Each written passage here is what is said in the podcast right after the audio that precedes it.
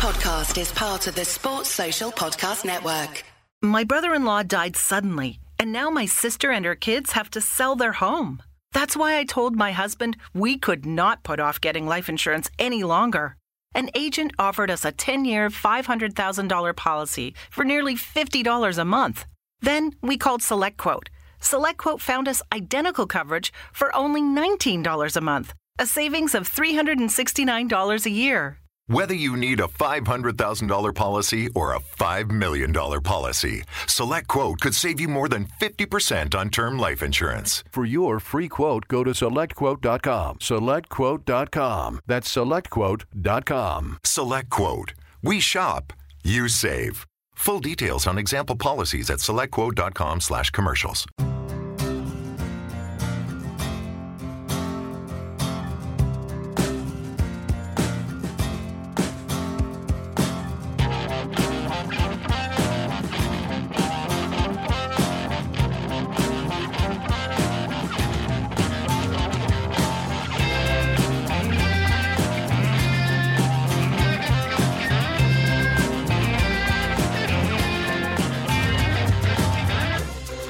To the Five Year Plan podcast. Hey,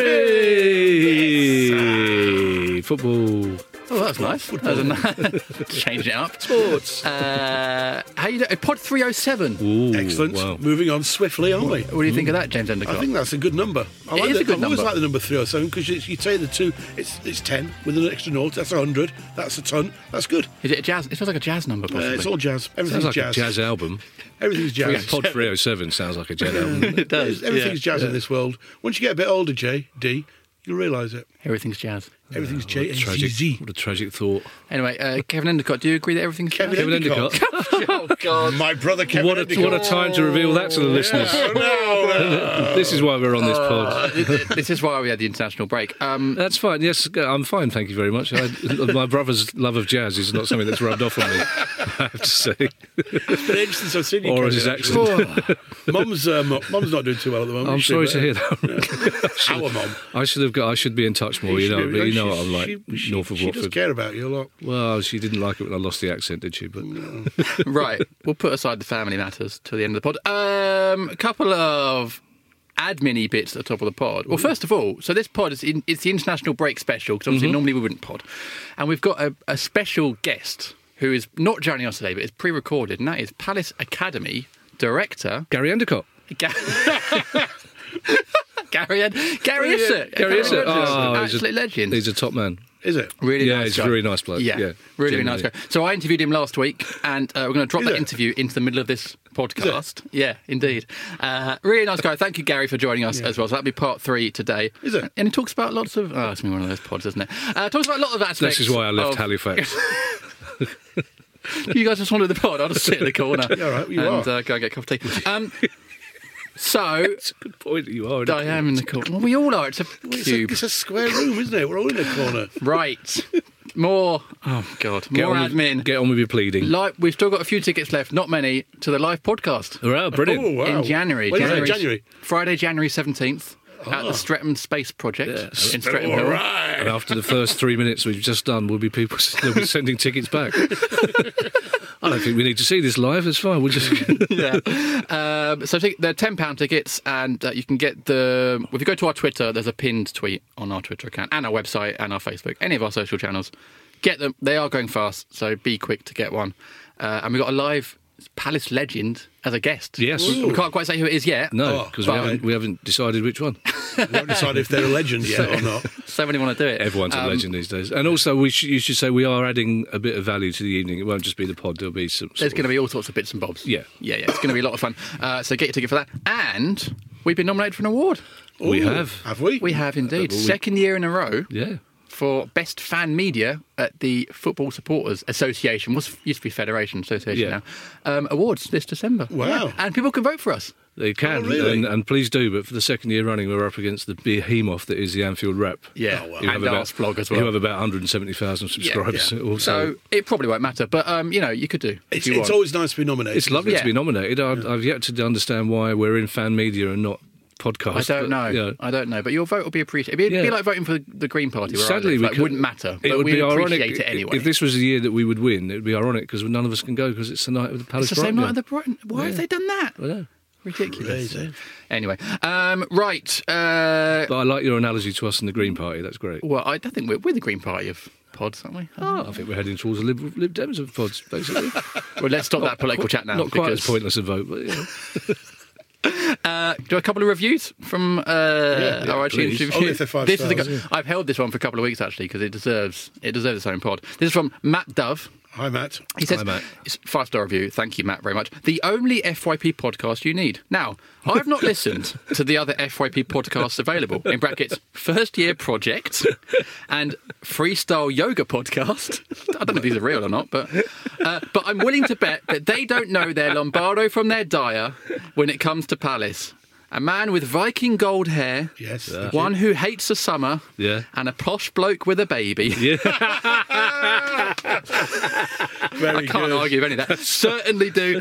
Free your mind, and the pod will follow. Yes, I like What that. a review that Great is. That review. a round of applause. That's that is excellent. an And excellent, excellent, review. uh, excellent Funkadelicum quote at the end. That was very nice. Yeah, Thank you very much. Very good other made up FYP pods. That's very Uh, good. do, you, do, you- uh, do you think they're real? Do you think they're real pods? Oh, come on, Jamie. No?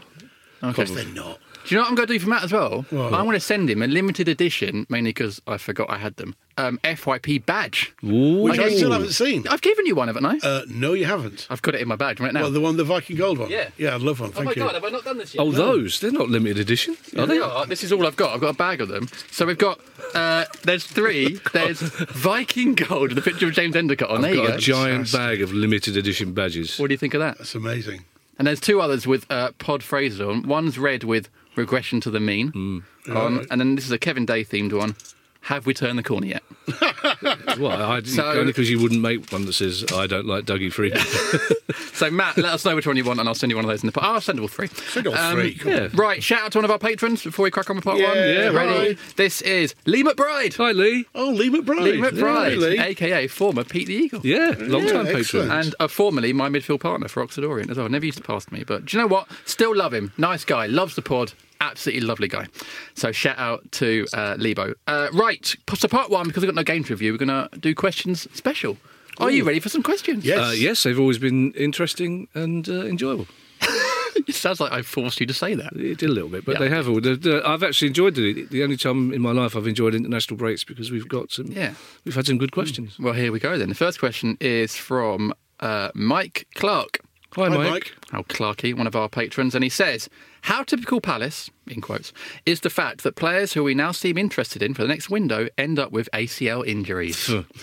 now, this is referring a lad called Christian Kouamé, who is a Genoa striker, who, uh, I'm informed, has got five goals in 10 games in the league in Serie A this season, turns 22 in December. We were apparently in for him. Now he's got no knees. So is that typical Palace, Kevin? Yes, he was injured playing for Ivory Coast under 23s, Right. I Yeah. believe. Yeah. Um, That's very good information there, Kev. He's good uh, it was on the Athletic. All right. Well, it, go. it was because everyone got quite excited last week because Ed Malyon uh, more or less promised us a new striker and two new fullbacks.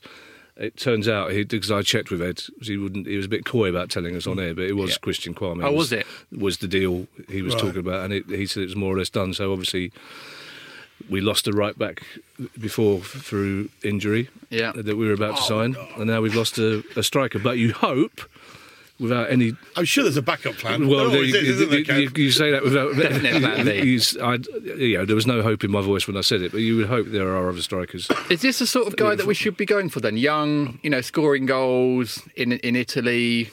Is that who, the sort of guy we should be going? Without having seen him play, it's a difficult question to ask. But yeah, I, it, it, he's got a lot of potential. Obviously, I know other clubs have been in for him. He's very big, apparently very mobile, and he has scored in Serie A, which is not a, a bad league to be scoring goals in. But to be perfectly honest, I'd rather see us sign that sort of player in the summer.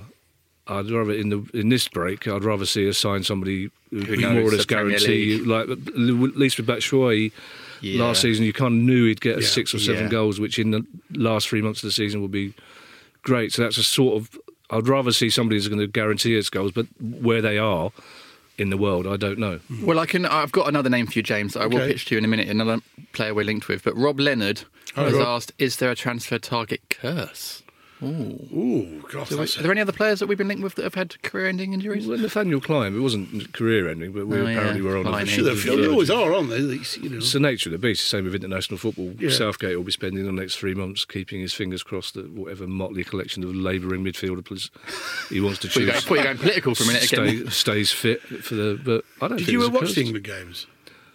They would, I didn't. They would. They weren't easy watches considering Well, how we considering how. I mean, the Kosovo game was entertaining because Kosovo tried to play football, Right. but the other, I mean, the Montenegro game. To be was- honest, the Kosovo game was quite nice because all the Kosovan fans sort of had England flags, didn't they? And sort of thank you England for the. they did an official thank you It was really nice. Oh, that's good. I like that. Taking their part in the Balkan War. Yeah. Yeah, which I thought was that was probably my favourite part of the whole game. Um, So there's another striker we've been linked with, James. Mm-hmm.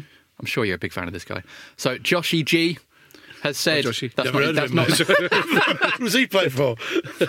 has said are the reports about Odsonne Edouard trustworthy? Would this be the signing you're happy with if it ta- if it takes place? Celtic striker. I think this guy is, isn't he? Yeah. Is that right? Yeah, he's. Um, I don't know. I, I don't know much about him to be honest. But um, if he's if he can come down and score, go, it's always hard to get into the Premier League anyway. We always hear this from whatever league, and But especially League- Scottish League, people do like to slag it off, don't they? Well, they do slag it off. There's, you know, it's it must be hard being a fan of Scottish football. I've been reading a bit recently in the press about what what has happened to Scottish football. Do you remember years ago there used to be so many S- Scottish players in the f- old First Division? It was always in the, in the Palace team. Burhead, Yeah. I think we probably had seven or eight Scottish players at There one was a time. time That's during where him. Yeah. went to his. yeah, Jim Cannon. his shopping, yeah. I mean, there's there's one thing scoring for Celtic, but you know what I do like about Celtic is they've got that great sort of club mentality. They hmm. really they they. The- They often come up with a result against the odds, don't? Which has got which has got a great team, Hmm. which shows a great team mentality, a great team oneness about them. Which is what. uh, So if a player's used to that sort of situation, to coming to the Palace one is always a good thing. That's good. So they- they've obviously got the right mental state. I would have thought. In terms of goal scoring ability, um, you'll have to Well, you'll have to hand over to Kev for that one. We've been linked with the, the kid from Rangers for quite some Morelos. time. Morelos, the one with the uh, attitude problems.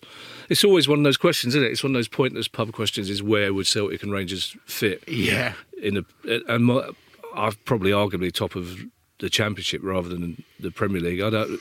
I think maybe bottom, uh, bottom half but, of the but still, but, but but I think also you have to look. You know, people do criticise Scottish football, but Brendan Rodgers has come down from Celtic and made a really good job at, He's made a at Leicester. Yeah. So I don't think you should dismiss Scottish football as you know they're not absolute lightweight. So somebody who's scoring goals up there on a regular basis, and bearing in mind as well that most of the teams, I've seen quite a few Scottish games for teams against Celtic. They it's like European games to them. It's like FA Cup games every week. That Every team they play Yeah. Yeah. beds in, defends deep. Same as against Rangers, they will just try and avoid a hammering against those teams. So if you can score goals against ultra defensive tactics every week, then it's I worth mean, it. And also, I think as well, yeah.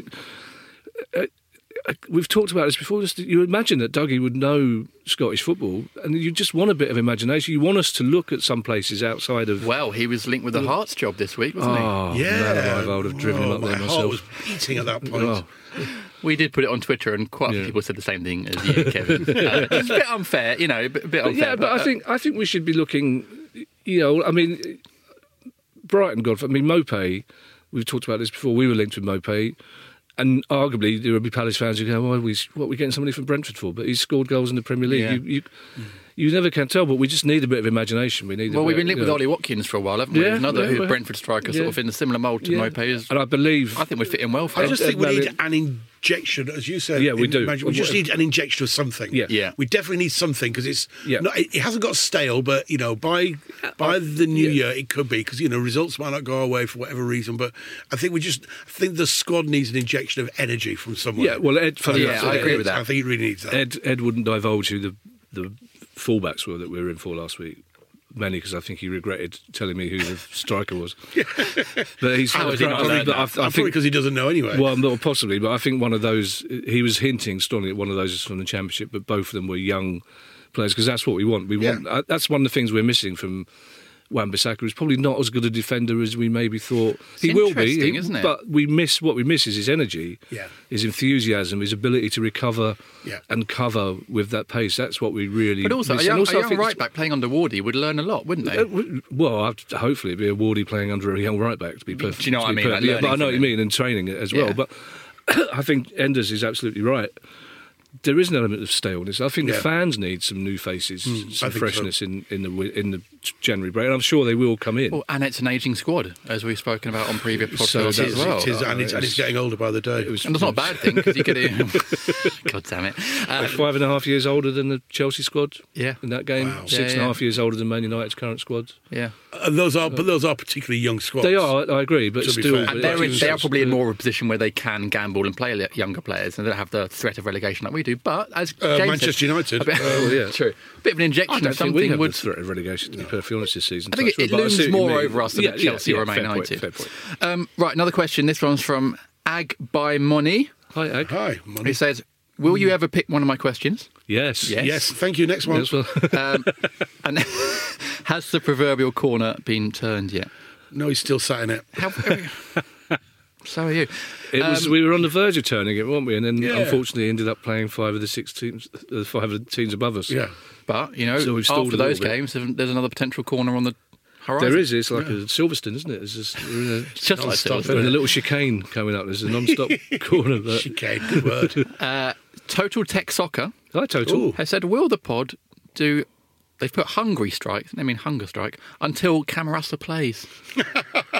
Could do with a hunger strike, to be honest. Lose a few pounds. Although having, uh, yeah, having said that, I think we both like our food too much. Yeah, to- I do. I like I'm not. food. I can't go a whole year without food. no. I, I, I Well, until think- January, maybe. Well, it's interesting. Isn't it? I, know, I just wish somebody at the club would tell us what's going on. I. I, abs- I think There's just I a think, total lack of communication. If I'm being totally honest, and from what Ed was saying last week, I think quite simply the manager doesn't fancy him, and that hap- that happens sometimes. but- so why was he bought in the first place? I mean, we- we'll I be talking know. about the Athletic article in part two, if Yeah. we, if recent form is followed. I guess. Well, we're going to we're going to aim to do that. Well, but who knows what happens? But there is now and then. there is a bit in that in which uh, Matt Woosnam, who wrote the article, said that he he thought where, how much this is based on inside information I don't know, but he thought it was unlikely that uh, Camarasa would be ever Uh-huh. play for Palace again, and that we don't have a break contract break break clause in his contract, but Betis do.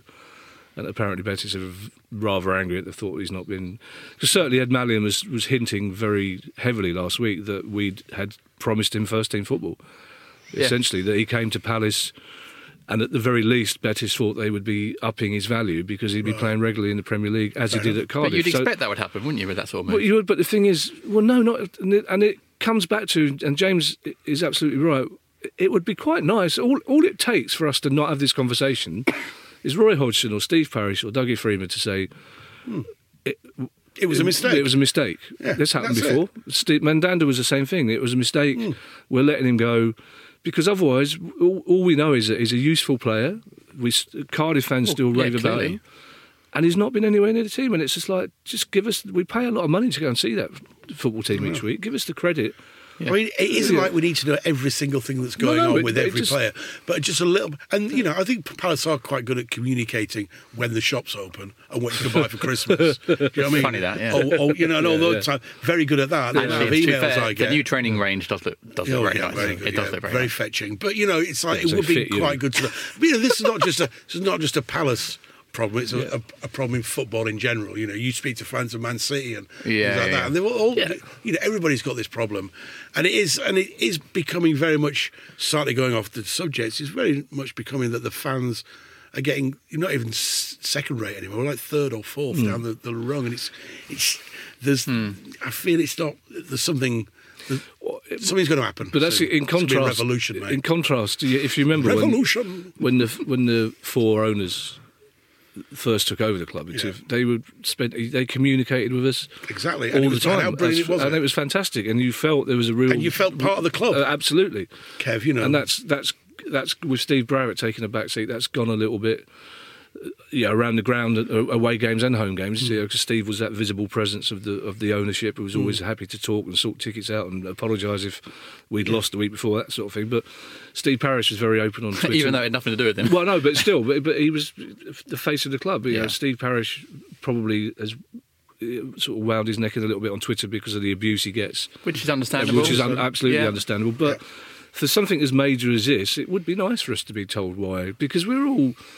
Well, no, actually, we weren't excited, but it was one of those signings you go, actually, that's, a, that's a decent. Yeah, I was excited. I That's, was that's a- excited. that's a good signing. Yeah. But to not see him because if he was injured, they would tell us that without a doubt. Absolutely. But, but to not see him at all it's is, just odd. is odd. It's just really odd. And it, and it plays just- into that narrative that we're not as efficient as other clubs I know. in the Premier League are. It is a and weird it- one. and as you, you say, Kevin, just needs a sentence. That's Yeah. all it needs. You know, Yeah, and that's we're really sorry we're- And it's not, you know, it's not like everybody's going to throw their season tickets away Yeah. just because he's not playing. Just be nice to know. And also, it helps generate that feeling of we're all in this together. Absolutely, yeah. You know, which is a thing that we pride ourselves Yeah. on as a club and as fans, is that we're all in this I would together. imagine if he leaves in January or next summer, that might be the sort of message they'd be happier saying then when he's not at the club saying we got it wrong. But I think while he's still a player, I think they probably it's not the sort of message. But he's not a player because he's not playing. He's not playing. That's True. true. And, and he's also, a non-player. He's an ex-player. This player is no more. There probably he has are- ceased yeah. to be. Okay. I'm sure Steve Parish will be sitting at home listening to this, thinking, "Well, I don't think there's another Premier League team that would actually tell the fans Fair. the inside workings." well, that doesn't club." mean we have to be like everybody but, uh, else. Absolutely. Right. Okay. Well, Sorry speaking for of which, stealing your No, no, but no, you're absolutely beautiful. right. You guys are you, really- you you- articulated it far more, far better than I. you guys are in sync today. It's beautiful. Um, Family. This question. Family. He's my. He's my Family brother. connection. He's my brother. Don't do that again. Right, this question. weird. This question is from. This is on a similar theme from Russell Levy. Hi, Russell. It says the Premier League is now awash with teams who play free-flowing, attractive football with a strong emphasis on the attacking side of the game. Does our own slightly more cautious approach make Roy a modern-day maverick? and, Roy Hodgson, a modern day maverick. That's the one I've never heard before. Russell, fair play. That That's, has that's you've one, made us way all up. Very good, that's one way to look at it. And Russell. will other teams start to adapt to our style of fielding nine primarily defensive players? I feel like Russell might have said that in jest, possibly. That Yeah, I question. feel they have started to adapt. The better teams, in especially, have started to adapt. Um, I, I do like the idea of uh, Roy as a maverick. modern day maverick. it's slightly, it slightly um, uh, presumes on something that we'll talk about in the Athletic. Uh, One of the things that's interesting in Matt's article in the Athletic, and it seems more germane to mention it now, is that uh, playing slightly more attacking football doesn't mean you're going to necessarily lose a game. As just as playing defensive football doesn't necessarily mean you're going to win it. So defensive football isn't winning those that many games at the moment, albeit against really good teams. So why not try the attacking? But as Sellsy has said on this yeah. podcast numerous times, if you put more attacking players in, you have to then substitute a defensive player somewhere. Uh, of, of course, and I, I think you can only really answer Russell's question at the end of the season, to be perfectly honest, because I, I think we Do know. you that- remember to ask us that? I'll make well, a note. But, we'll, but we'll I think we know, and I thought it was very interesting the response last week to one of the things Ed Malyon said, which is basically Roy Hodgson's approach is, "We will beat you if you're not in the top eight. Yeah. we think we can beat you. Yeah, yeah. If you are in the top eight, we won't try and beat you." Which I thought summed it up very well. Uh, but that's the sort of response. it- But we do it- now and then, don't we? We get we get those little, we s- you know, City away. Yeah, but you, you, yeah, we do, and and you can't take that away from us. But you kind of get the feeling that wasn't by design sometimes, which is harsh on, on Roy Hodgson. But yeah, it's, I know it doesn't happen often enough, and it's like one of the questions. I don't know if you've got time to ask it. I saw someone tweet: "Will will losing two 0 against Liverpool be?" A good result, and the question, the answer is no, hmm. it won't, because won't, we 'cause shouldn't be looking to lose at home Well, to any team at this, and that's that's the frustration, and the, and the idea of Roy has- really has to Roy the Maverick. Not, not you could say not trying to win games at home as a Maverick stance. Do you Yeah, think. Roy has ever been a maverick with anything? Like, do you think in the seventies he wore flares? You know, do you think he's ever, or has he always just been Roy Hodgson in every I think he was seen when about he was, his life? I think when he was at Switzerland, when he was managing Switzerland, I remember that's the first time I really got to know him. I can't remember. It was Yes. some World Cup. Was it the 94? Yeah, he was at Malmo. 94, I think, yeah. 94 World Cup, which was in the States. I remember him, and I didn't really know much about him. And he was seen as like, wow, there's some English guy managing Switzerland. This is like, wow, this is because you didn't, you know, I mean, you just and didn't go- speaking French and German to Yeah, the and players. just and- like, yeah, if, if that makes you a maverick, then Well, he's for, a maverick. anyway, yeah. I think for English people at the time, No, I, I think would you know, I, I'm English sure there are a lot of other coaches out there coaching in in foreign leagues, international leagues, but to get to get an English guy going to the World Cup when we probably didn't, I don't know who was managing. No, we didn't- we didn't go- we didn't get there. qualify that. Yeah. No, Graham- no, of Graham no, we didn't. We didn't qualify. Yes.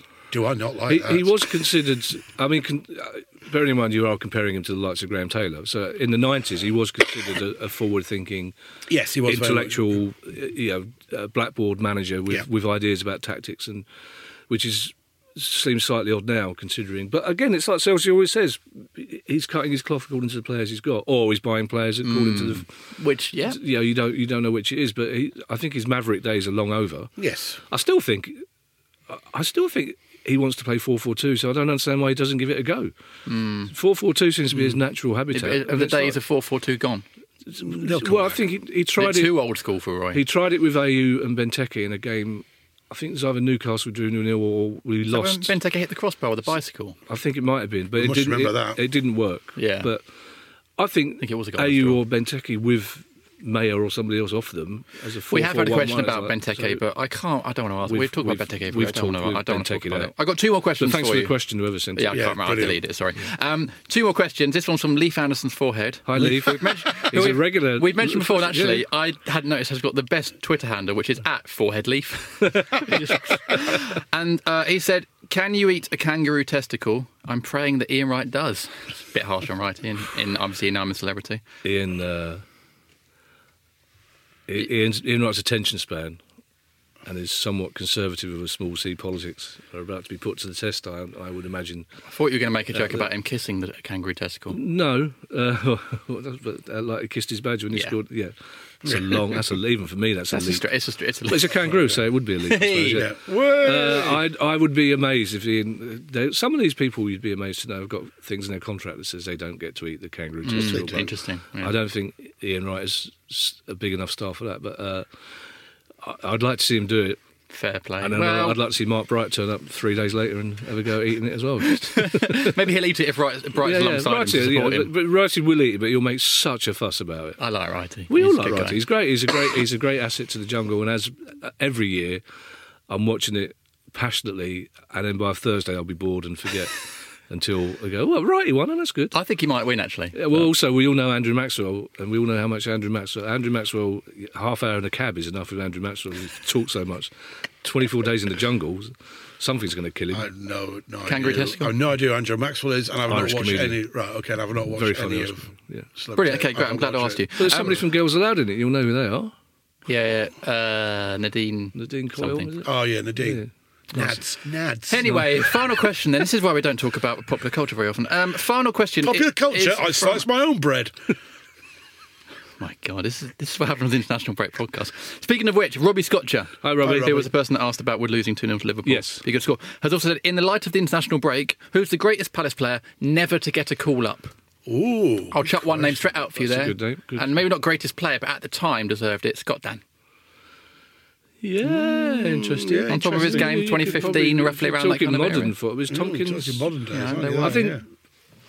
I don't know how many. Well, I think older Palace fans will say John Jackson, Mm. who I think was once picked for a football league eleven, but had the misfortune to be in goal at the same time as Clemence Yeah. and Banks, Yeah. and then Shilton. Yeah. Uh, Billy Gilbert was always tipped for his. Jim Cannon, I think, only played once or twice. Did, did he really? But, but, yeah, but yeah, did play. but do- yeah, But but I, play, I yeah. think probably John Jackson, Don Rogers. Yeah. I don't think it was ever called John up. Jackson, I think, is, is John Jackson the would one. be for the, for a certain generation. Yeah. Billy Gilbert for slightly older people. Dean Val- Gordon. Valerian Ish- Dean, Dean Gordon. Gordon. Yeah, who Good played under 23, but I don't think ever got a Dean full Gordon. cap. Yeah. Very he was a good, very, very very good good left Yeah. back. Yeah. Well, also arguably Will Zaha. Who Yes. we missed out on. Who did play for England Yeah, did, in, he in a did- he friendly. did play yeah. for England, didn't he? yeah, we missed out on him as a proper international because A Well- international. well, j- uh, for see, he's not a proper international now. for England is what I mean. Joking. Yeah, joking. Anyway, let's not. Southgate couldn't handle him. No, he basically, So Yeah, probably fair. Um, right, okay, that is it for questions for this week. After the break, we're going to discuss an article by The Athletic. Who? Uh, so, join us after the break.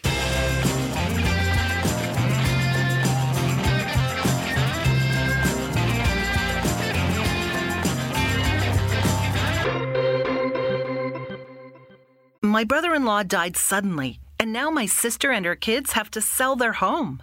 That's why I told my husband we could not put off getting life insurance any longer. An agent offered us a 10 year, $500,000 policy for nearly $50 a month. Then we called SelectQuote. SelectQuote found us identical coverage for only $19 a month, a savings of $369 a year. Whether you need a $500,000 policy or a $5 million policy, Select Quote could save you more than 50% on term life insurance. For your free quote, go to selectquote.com. Selectquote.com. That's selectquote.com. Select Quote. We shop, you save. Full details on example policies at selectquote.com slash commercials. Right, welcome back to the Five Year Plan podcast. Hello. Hey, actually- hey. actually, let me- seven. Wait, sorry, sorry. Let me set my timer because I don't want to give them any more than eight minutes. Oh, it's already Ooh, getting stretching it. stretching it. It's Yeah, supposed to be eight minutes to ten. to be. Hello and welcome back to the Five Year Plan Podcast. Hooray! Pod 307. It's part two, so Kevin, you know what that means. It's uh, athletic time. I believe. is indeed. Uh, the Athletic, I mean, but at this point, I'm sure everyone knows who the Athletic are, but just in case you are, I don't know, new to podcasts and new to football, they are a world class team of writers covering every club, including the very best coverage of Crystal Palace, subscription based website and app, completely ad free, no pop ups, just brilliant articles. Welcome to the new home of football writing. And of course, if you visit theathletic.co.uk forward slash FYP, you can start a 30 day free trial and receive 50% off your li- yearly subscription. Could I just point out, if you are new to Podcast Centre football, the last half hour would have been baffling. You really would have struggled to keep up with Yeah. a lot of the last half hour. I, I had to dip in and out, to be I wasn't quite honest. sure what was going on myself. I had a Well, thanks, thanks, for through. choo- thanks for choosing us as your first ever podcast. Uh, so this week's article is by Matt Woosnam and it's called Townsend should keep his place in a Palace team, crying out for more width and pace. I'm going to read you two paragraphs from it here.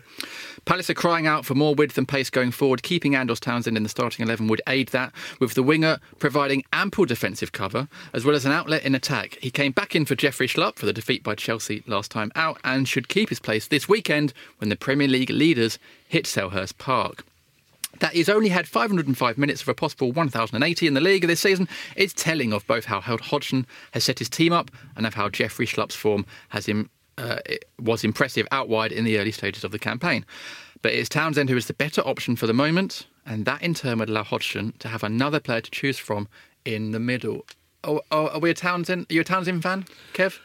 Well, the only person who doesn't know that is the person who's not listened to a pod or, or knows about football for 300 Yeah, But welcome aboard. Yeah, we, welcome to the show. I, yes, I, t- for me, Townsend's a better option than Schlupp, both going Agreed. forward and defending. And I, I- we've said it on every pod. I, I would take issue with Matt to an extent about Schlupp's impressive forms. I, I must have been looking away at.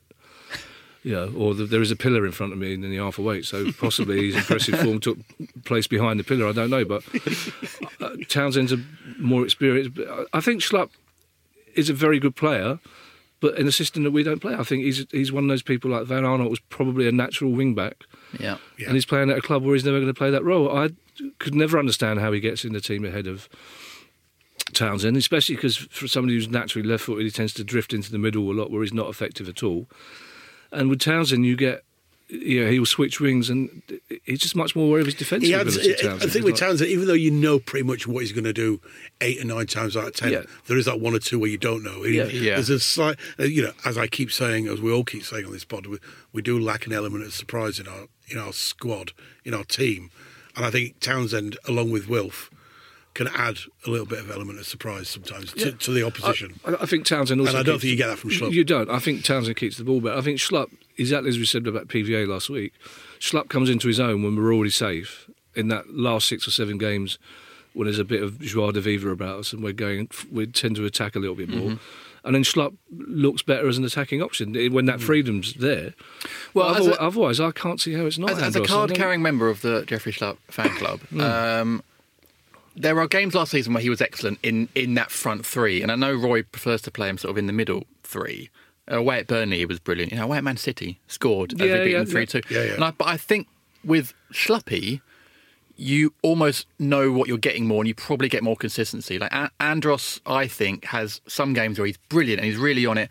And in terms of delivery into the box, I don't think there's anyone better actually for sort of whipping that ball in with the left foot. But there'll be other games where he's drifting in and out and, and not involved. With Schluppy, I feel like he's he's probably more consistent. I'm not necessarily I- mean I- he plays better, but, But I think maybe he's sort the, of, uh, the uh, the the heights that Andros reaches, I guess Schlupp never reaches. I that think that's saying? probably But also. I think Andros is more versatile. He tends to think on his feet.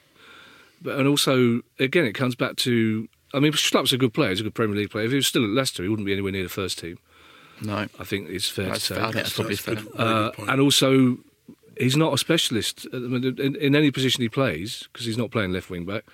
He's not a specialist. So If he if he drifts into the middle, he's not better than the three or four options we've got. Is he too is he uh, too versatile, or is it more that he doesn't have a position? I just don't think he's a, got a position. He's not as versatile as Andros. I think Andros, you just kind of get more with Andros, and defensively you get. Do you remember there was that spell last season where Andros was you know, obviously the goal at away at Man City, but he was he was banging them in from distance from about sort of September to December. Yeah. he had a fantastic run of form. He's probably our best arguably player. our best For that time, yeah. And I think we all felt, oh, this, this is what we should be getting. And Troy came on the pod and said, I've been telling him to score more Yeah, yeah. consistency, Yeah, and he yeah, yeah. was. Yeah. And it was brilliant, and that's the Andros we see. But we, there are long spells where that doesn't that doesn't happen. Well, for me, I don't. Uh, bear in mind, he's injured. He he's not playing a lot, and he- yeah, he was yeah. injured. But, but for me, after the the centre backs, or after Cahill and whatever the other centre back, after the two fullbacks, because we've only got two fullbacks, after Wilf, then Townsend should be mm. starting every game, basically. And and Townsend, for me, is up there with he's proper, genuine Premier League yeah, quality. And I, I don't think we've got enough players to not pick someone who's proper, genuine Premier League. So how do we get the best out of Andros sort of consistently? Is it just a case of literally keep playing him on that wide think- I role, just- I just think let him switch playing. with Keep playing. I think, think keep, keep playing him. I think get back to you know. Ideally for me, you'd get back to a situation where you're brave enough to keep the wide players wide. Yeah, Is basically how you get the best out of Andros, and then even if you know they're going to cut in, at least like on on Saturday, we'll talk about this. But you know, you need to keep their fullbacks busy because if you if you Yeah, don't yeah. keep their fullbacks busy, Yeah. we're in for a world of pain basically. And, and the way to do that is to keep our wide players wide and. Yeah. That's the, how you get the best out of Wilf and out of uh, Actually, Andros. to be actually. honest. it- I mean, you know, Trent Alexander-Arnold is a fantastic player, but A- Andros actually would, with his work rate, would. Yeah, would- absolutely. Could have been I, I think if if Trent Alexander-Arnold thought that Schlupp was going to be out, was going to be his opponent on Saturday, he'd be he'd have a lovely Friday sleep- night. lovely Friday night, full of happy dreams about how because because Schluppy's not good. at This is why I say he's better at wing back than he would be at fullback or he is going because he hasn't got real natural speed like Aaron had, and he hasn't got real defensive nous. And I don't think he'll cause. But whereas Townsend has got the discipline to might not have, quite have the speed to catch up with Terence, with uh, Trent Arnold, but he won't let Trent Arnold get in front of him yeah, in the first place. And I, I, I do. We will talk about this. I, I, yeah, we've seen what happens when the last couple of teams, when City and Leicester targeted our fullbacks, and, and wow, Liverpool got the, the talent to do that. So we need to we need to keep them busy, and the way to do that is Andros. And uh, I'd be I'd be amazed if Andros doesn't start to be honest against Liverpool, I really, unless Roy's going full maverick, as we say. Well, right, you convinced me. I'm switching from the, Jeffrey Schlupp fan club to the Well, Andros I, I, Townsend I don't fan want, club. I don't want that responsibility. I don't want got you it. going It's home and telling the baby that. Too late, mate. It's happened, mate. Kevin. Uh, right, so uh, you can read that article by Matt Woosnam. Townsend should keep his place in a Palace team, crying out for more width and pace. I think it's fair to say after that we all agree. Yeah, with Matt in that absolutely. position. Well done, well done, Um, and, and of course, you can visit theathletic.co.uk forward slash FYP to start a 30 day free trial and receive 50% off your yearly subscription. Now, lads, are you ready for an exclusive Palace interview Oh yeah. with a Palace legend? What, I in think part two? We're going straight into part, Part, in, two? in part three, this is it. Oh, it's part Yeah, three now, Part three now. Uh, so this is Oh, right. our interview So we're not with. introducing part three then, are we? Do you want to introduce it? I think we should introduce part three because people are going to be confused now. Oh, you mean after the break? Yeah. No, we'll just go straight into it. Go straight into it. Yeah, Oh, right. well, Well, we're- well, Kevin, we're, well, Maver- we're Mavericks. Maverick. Well, We're okay. Mavericks. This So do is- it was. this is We're the all, Maverick we're all learning from Roy. So uh, this is me and Sellsy went to meet Gary Issott last week, and here he is talking about all you and sorts of. Sellsy. Yeah, of course. No yeah. one mentioned Sellsy. Well, Sellsy set the interview up, obviously, because he knows Gary well from having worked with him. I could have which said- is something he doesn't mention very often. I'm, I'm sure I could he had have to go set with you, up, did he? but, you know, Yeah, told it was lovely. Anyway, Sellsy wearing his goalkeeping So gloves. we don't get to do things like that. That we're here week in, week out, week in, fine. week out. oh, God, I wish I hadn't mentioned it now. Oh, that was a nice trip out, wasn't it? Yeah, but I do know. It was a lovely Did you trip have out. lunch as And also, we would never, did have, you have a nice lunch? What did you have? What did you have? Uh, No one cares. I we did. would never have known because we don't listen to the pod. You would have got away with that's it if true, you hadn't mentioned it. Right. Uh, this is our interview with the Gary Issott on the Five Year Plan podcast.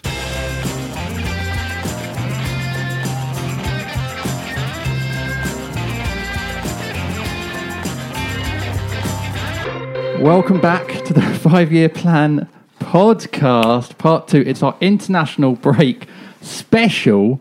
Uh, and to celebrate that, we've got a very special guest indeed. Arguably one of the most important people at Crystal Palace over the last 15 years, responsible for countless names breaking into the first team with a collective appearance total of over a thousand games. It's the one and only Gary Issott. Gary, how are you? I'm doing very well. Welcome to the podcast. No, no, nice to be here. I've listened to so many, and it's great to be on the show. And you still chose to come on. That's right. Yeah, yeah, yeah. Um, now, we are going to be joined by Adam Sells, of course, very soon. He's mentioned a few times on the pod that he used to work with you, of course, at the Academy. While he's not here and he can't defend himself, What was it like working with Adam Sells? Uh, it was very good. I mean, Adam was obviously running the, the, the glove company, but he would come uh, every Saturday to the fixtures. And I think uh, what what he gave us was that sort of like a non-emotional viewpoint. So Mm-hmm. ultimately, when you're working with players every day, they can upset you, disappoint you, or you can get go the other way with players where you, you they endear themselves to you. But Adam would come in and have that non-emotional viewpoint of he's a good player, he's not a good player, very black and white. So it would take the emotion out of it. And I, and I remember Gerry Francis performed that role for us in the first year in the Premier League of just coming in on match days and the odd training session. And uh, it was a very similar role to that.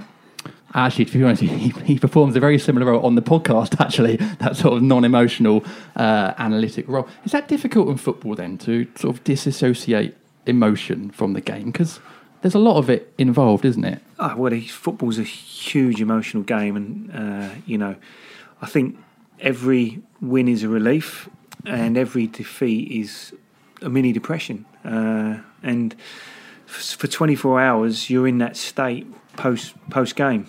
So it's very important, I think, that you don't make any decisions around that that high or that low. Uh, but ultimately, as well, you know that's what drives us all on is the emotion. Yeah. You know, in 90 minutes, you can go through joy, happiness, excitement, frustration, sorrow. You know, there's no game like it, or no 90 minutes like it, is there? Well, this is the thing because as a coach, I guess you know, as fans, we're allowed to get away with that emotion because that's our only role on the match day, isn't it? Be be emotive, be passionate. That's it. But as coaches, you've got responsibilities, you've got people to look after, but you're still human. You're still having those emotions anyway. So I guess trying to keep those in check and then deliver messages at half time or full time, it must be a real balancing act. Yeah, it is, and and that's just to the starting ten players. You've also got probably six or seven players that are on the bench, and five or six players that are in the stands, and you've got to have that you know that, that joy and elation of a win. Sometimes you then then that management aspect of managing those five or six that are in the stands that aren't elated and aren't part of the team. You've got to sort of like have that empathy in terms of managing them throughout the week. So Yeah. uh, it is a real high emotional game, but that's why we love it, and that's what that the adrenaline of, you know, it's like a drug to us all, isn't it? Believe me, I know about being those players in the stands because I'm regularly on the bench for my Sunday league team. So uh, that is something I know very well. Um, okay, so I, I want to talk about your role at the club in a bit, but before that, I think there'll be a lot of people at Palace who will know your name and know who you are. But what was your life before Palace like? How did how did you come to Palace, and what were you doing before? I'm guessing you were probably playing. Yeah, I was still playing. I'd come to Palace when I was 27, so I'd, I'd ended up non-league after a, uh, a mini career at well, my boyhood club was Luton, where I was at, I was there from the age of eight to 21. Okay. And then just so in that period between 23 and 27, I was working at Tottenham, uh, where I worked with Nathaniel Clyne, Andros Townsend, Oh, okay. Ryan Mason. Uh, Jake Livermore was there at the time. Uh, and then I left there to come to Palace because Ian Dowie took over. And I'd known Ian from our time at Luton. I was a schoolboy, but he was in the first team. And Ian was a really great with the young players at the time as a senior professional. And uh, and that's how I came to Palace in 2004. It was at the time Ian looked like he was going to be the next big manager in the game. Yeah. You know, he's at Oldham and then Yeah. done brilliant getting the club promoted. And you, you know, you thought, yeah, good club, great manager who you knew, and uh, that's how I ended up here. And it was for for a short time. It was, wasn't it? A very exciting place to be. I remember as a fan, it was. I felt like we were really quickly up to the next level. Yeah. And we had this huge potential. Players like Wayne Routledge coming into the team. You know, good youth setup. It was very exciting, wasn't it? Yeah, it was exciting, and you know that that this, that first year in the Premier League was so unlucky to go down. Yeah. Uh, you know, away at Charlton in the last ten minutes. Worst place to to Oh, go down. Yeah, and you know, I think I thought on the day we they'd made the tactical sub at half time, bringing Dougie on, and that got us back into the game to go two one, and we just needed to see it out and, and couldn't, and the rest is history, as they say. Yeah, God, and a long time before we- we came back. That that connection to Ian Dowie. Is that how a lot of things are done in football? Because I feel like that's a quite a common story that you sort of make these connections at clubs and then you sort of stay in contact with people and then opportunities arise and it's it's almost like a sort of big networking thing as to how you can get future work. I think so, and I think it can be prevalent in, in, in, in life anyway. But uh, there's a huge amount of trust in football because the industry's so insecure, uh, and sometimes the paranoia can consume both coaches, managers, and players. And Uh, I think managers enjoy having people around them that they know, they like, and they think can do a good job.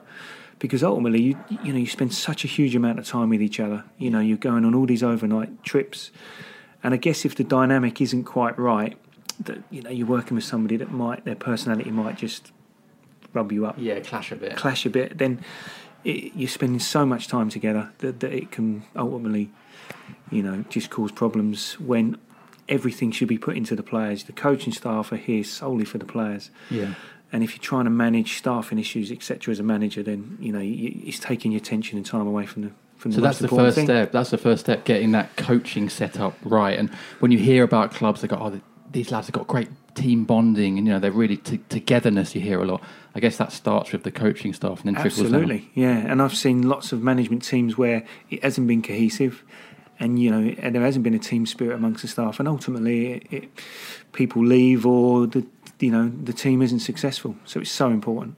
Um, so, okay, speaking of, of coaching, then, so your role, I'm guessing, has changed quite a lot over the 15 years. C- Can you give us an insight into what it was like when you started, and then what it's like now? What's changed, and sort of what are your main responsibilities? It's quite a big question. That sorry. Yeah, no, it's fine. I mean, it's when I came in 2004, I came as the under 18 coach, and there was no fitness coaches, no video analysis, no no uh, strength and conditioning coaches. So It's a different time. Yeah, as a coach, you did the warm up, the gym sessions, the psychology, the coaching, uh, and I think at the time I was there was a period under Neil Warnock where I was taking the youth team and the reserves. Wow. Uh, so it, that was the role, largely dominated by coaching with very little support staff at the time. Uh, and it was around 2009, 2010 when all that changed. And the academy grew from four full time people to what it is now, which is 35 full time people. Wow. and probably over 100 uh, staff in terms of scouts, physios, you know, support staff, stewards, Wow, etc. yeah. That's incredible. And is that just systematic of Palace being in the Championship? You know, and sort of different different budgets and, and stuff like that.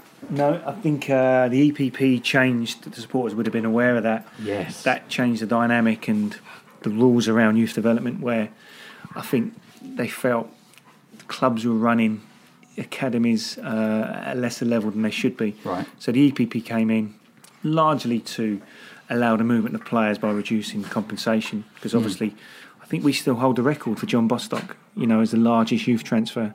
Really? Yeah, all the whole thing ago. around that was that it wasn't it wasn't anywhere near enough what the club valued him at. but retrospectively now, it's it was one of the best deals, and uh, Really? Phil Alexander was huge in getting that deal. Wow. I think it was seven fifty, Yeah. uh, and there hasn't been a player since that's of that age that's moved for that level of money. That's incredible. Yeah, 'Cause I remember at the time, obviously Simon Jordan was chairman, and he made a big fuss about the fact that it, he was Bostock was or could have been worth a lot more to Crystal Palace had he stayed. absolutely. Well, if he'd have got in the team, uh, and you know, and ultimately that's what you want. You don't want to lose your best players for hundreds of thousands. You want them to to get in the team, Yeah. and you sell them for millions. Because you know, and also I do, I do think that that's what the supporters want. They want local players in the team because Yeah. you can connect with local players. Absolutely. you know, you, someone will know where that someone will know someone who knows where that player went to school. Yeah. someone that knows him.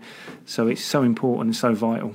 Especially uh, with you know the South London connection at Palace is so strong. It's such a strong identity um, that I think fans just absolutely love it when local lads break into the first team. Um, just quickly on the EPPP. So was that a success then? Because it got it got a lot of stick, didn't it, at the time? Yeah, it did, I think that the large amount of criticism around was around the reduction in compensation fees. So ultimately now, teams can lose their players if you're a Category Three side for 180,000. If you're a Category Two club for, for maybe four to 500,000. If you've had a player all the way from eight to 16, Yeah. which is a downgrading from the Bostock deal was 750. Yeah. But you have to look at it now and say it has been successful retrospectively. The the England national teams are, you know, are, are absolutely, you know, populated by players from the academies, Yeah. and they've had all that success. Yeah. And I can, you can see now at other clubs, there's lots of young players getting opportunities. So you can only judge something over maybe a decade, and you have to say it looks successful. Um, but on the England national team, I saw a stat recently that South London is currently providing the most players I think that have come from academies that are either playing for England or, or playing in the Premier League or something. It seems to be quite a sort of rich time, doesn't it, for South London football in general? Are you Yeah. finding that as well? Yeah, well, the statistic is the England national team's largely made up of London-born okay. players. I knew I was in, in the yeah, and in the Premier League, there's I think it was thirteen point seven percent. I could be a point out there. All right, but from South London. Right. Uh, so at this moment in time, there is a trend where lots of players are coming from South London and London. I know historically some have come from Essex, you know, that 66 England World Cup winning team, and then Yeah. obviously the North East produced lots of top class players in, in the late 80s, early 90s. But, but I do think South London and London represents the Premier League. Players from all over the world. Uh, Do, and as, as a South London, as a prominent, let, us say, as South London's number one football club, um, do you feel a pressure then to be scouting these young lads and sort of getting them before they go to other clubs? Absolutely, and uh, you know London's fierce. It's there's 14 uh, clubs in London, professional clubs. So whilst there's lots to choose from in terms of players, the competition is fierce, and there's you know normally three Champions League clubs every season that you're competing with. So it's a it's a tough, tough thing. we got your dogs here, Gary, and they're being very friendly. To Adam Sells, who's joined us. So, Sellsy, welcome. You sort of joined you. halfway through the interview, Yes. but um, you're here. I will say, I asked Gary off air, or on air uh, when you weren't here earlier, earlier, what it was like working with Adam Sells in the academy. He was very complimentary. What did he say? It was just that you were a very, was it un- unemotional, analytical approach, which helped. Okay. And I said that's the same thing you do on the podcast. Gets me a lot of abuse. So, so what's how's your role changed to what it is now then? Because obviously now you're academy director, so I'm guessing there's a lot more responsibilities, a lot more, lot more plate spinning. Yeah, correct. You mean you're managing the eight departments of the academy, which is video analysis, education, coaching, scouting. You know, so there's sports science, medicine. So there's there's lots to do as well as at the top end. You know, managing all the players' contracts, etc. Uh, so and you know we've got the exciting thing at the moment where. You know the chairman's invested heavily in the facilities, Yeah. which is going to take the academy onto another level. Yeah, and that's this, this category one application thing, isn't it? Yeah, it is, but it's really the modernising of our facilities. You know, it, it's been really difficult for the chairman to find an adequate site in London, but we've got one now after a long search, and you know, it's going to transform us. And what are, what are the main challenges that, that you face then, personally? What, with your- the in your- facilities or just in the role? In, in your job, in, in the role in general, yeah. Uh, I think the challenges is always not only finding the best players, but then keeping them. You know, it's uh, people won't be aware that most of the players from 14, 15, 16 will be represented by agents. Uh, Really? Now, legally, they're not allowed to be represented until they're in their under 15 year when they turn 16, but it's been really no one's policing it within the game at the moment. Wow. So it's constantly, you know, if you do unearth a great player and you may have had him from the age of eight, that threat is always there that an agent can potentially tout him around and, and move him on. Has that changed? Is that is that changed? I in think, I think a few thing? a few measures have been put in since, but I mean, in my sort of time with Gary that, those years ago, the players would often leave the field wherever we were playing at a training ground, and would be coveted by agents as they were walking back to the dressing room. You know, giving them their cards and talking to their parents, and it was pretty. Um, Sounds quite grimy. pretty coarse. Like, yeah, I would say it wasn't. It wasn't great, and I- I'd say to you also that, you know, one thing that Gary does, which, which would never be seen in terms of you know, in the footballing face, if you like, is that, you know, a lot of these kids don't all come from perfect backgrounds and so on, and he he and, and certainly in the time I was there and some of the other stuff, you, you're you're sort of as well as being football coach and, and developer, you're sort of life coach and social worker all in the mix, you know. And Gary would often, and I, I'll embarrass him by saying this, he would often stick up perhaps or defend or stand by somebody who probably had behavioural issues or, or things that you might say that, that, that other people inside the club would question and say, oh, you know, get rid of him, he's a problem, you know, da da da da da, because they didn't have the sort of requisite disciplines, if you like, and he would work with them and know their background and the family and find a way of of getting them to, to, to conform over time by you know befriending them and developing and making sure that that talent didn't go to waste. Now there's always situations where some guys do go to waste, Yeah. but it, you know he would often sort of stick by people and he'll tell you there's lots of opinions always in the place about different players you know we like this one we don't like this one or we like that and we don't like that and so on and he has to find his way through all of that and and stick to his guns Is that, really is that something you see as a priority then? Sort of, you know, looking after these young people as well as trying to develop them as footballers? Yeah, absolutely. You've, you've, you know, we know the statistics. So, large amount of players won't come through into the professional game. So, you've ultimately got to help them when they exit the club, when they leave the club, if they go into another professional, you know, environment. But I mean, what Adam's talking about there, you know, with our two most uh, valuable players in terms of Wilfred and uh, Aaron, there were staff members there that were encouraging us as an academy to, you know, to let those players go. Wow. But the large thing in youth development is patience. You know, you've got to see beyond behaviour, beyond athleticism, beyond technique and tactics, and and sometimes you've got to show an incredible amount of, of patience because ultimately it's about the 19 year old. Whatever you're seeing at 14, 15, 9, you've got to try and see the future, uh, which is a 19 year old. You know, Because people can change so much in that time, can't they? of course they can, and we've all we've all done daft things when we're young, and you can never forget what I you never did. did Too level headed. Yeah, and and especially uh, lad, young lads that come from difficult situations because you don't know what they've seen, and and there's lots of things around learnt behaviours and you know what experiences have had. Are, you know, we're all a product of our environment experiences, Yeah. and people won't realise just how difficult some of the starts. You know, the players we have in we have in our care, they've had, but. That's not all of them, you know. Obviously, Johnny Williams, you know, fantastic support, great individual, and ultimately Johnny, I think injuries curtailed his Yeah. Palace career. Well, he's doing well now, to be fair. But Johnny had a very back in good- the Wales squad with Charlton. So That's it, yeah, I think yeah. a lot of Palace fans actually would like to see him do well. Maybe, maybe not at Charlton, but um, you know, do he well was as a player. an player. absolutely charming kid like even 14 15 would come and knock on the staff room door and shake hands with every member of staff before he left and he but his father was i think an inspector in the police force pete and his mum was a teacher or something i think and therefore he had a very stable and a very good upbringing and that was that was reflected in his personality and his behaviour and so on. But i've got to say to you from my own perspective jim that it changed me a lot working with these people because I came from a good family and a steady family and had a steady upbringing and and I was lucky and it made me realise that you know these people don't all get a chance and they don't all have these things or these disciplines inside them because nobody's ever ever spent time or family members drilling them or, or making them realise actually that's not what you do and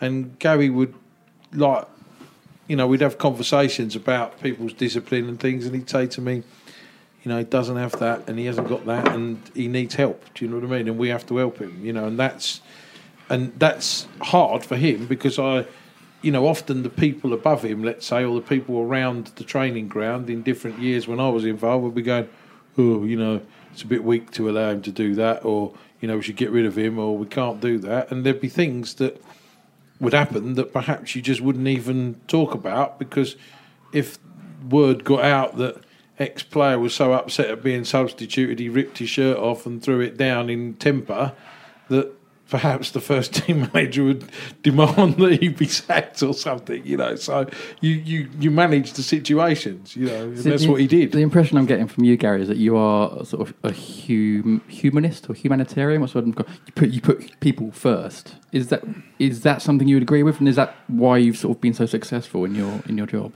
I don't know. I just just think it's you've got to understand the player. I mean, listen, I learned a lot in the first years of, of doing the role, and uh, I've got to say, you know, when I look back, I wasn't by no means and even now perfect in terms of managing young players, but I do think it took a lot of empathy uh, and and you know thought around why why players may behave in that way. Uh, and I don't want this to be come across as negative because you're only talking about a handful of players in each age group that that you might have to uh, encounter this with. Yeah. But uh, I just think it's a large part of the job. People think it's just about the pitch. It's not. Yeah. That's probably forty percent of the job. Uh, it's the time you put into the players on the pitch and off it, and and a huge amount of coaching. You've got to individualise the coaching because generic coaching isn't what youth development's about. You've got to uh, give players individual programs in a gym, on the pitch, and also socially. They all need different things because they've all got some super strengths and they've all got some weaknesses. And I generally think it's about making the most of your super strengths and helping players cope or hide their weaknesses within games so they don't get exposed. I wish I had you as a coach when I was younger because Well- I had some strengths and weaknesses, but no one ever. let me- Did you me- tell him that you won the under 14 most versatile player of the year? or District most versatile player under 14. I think they made it Most for me. versatile, Versatile. They found they found an award. Basically, 'cause I we were talking about in any Jeffrey position. At the weekend and saying how versatile he was, and he, he he saw that as a negative.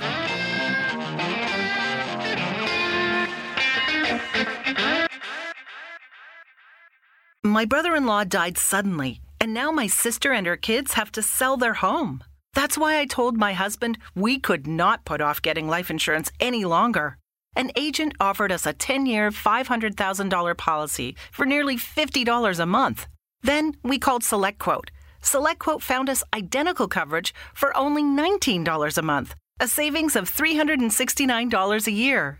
Whether you need a $500,000 policy or a $5 million policy, Select Quote could save you more than 50% on term life insurance. For your free quote, go to selectquote.com. Selectquote.com. That's selectquote.com. Select Quote. We shop, you save. Full details on example policies at selectquote.com slash commercials.